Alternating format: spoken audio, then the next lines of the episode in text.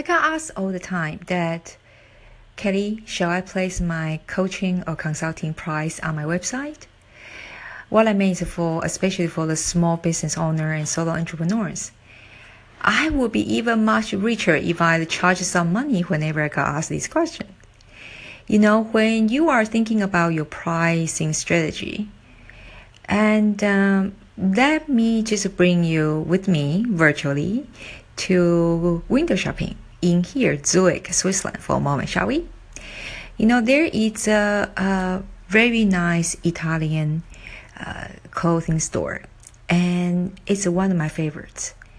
But the first time that when I passed by, and I saw it and I saw, oh, it's very nice, but it's in the main street of Zurich. Uh, you know, we call it Bahnhofstrasse. And when I saw the window display, it conveyed a very high value in my eyes. But because they place uh, the price very clearly inside the window, when I saw that, it put me at ease and I went in and very become a very happy shopper.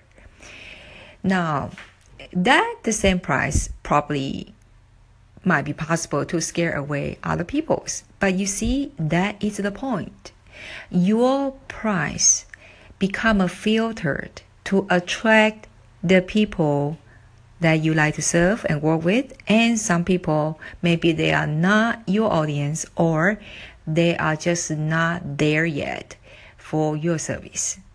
And it will save you a lot of time. I hope this help.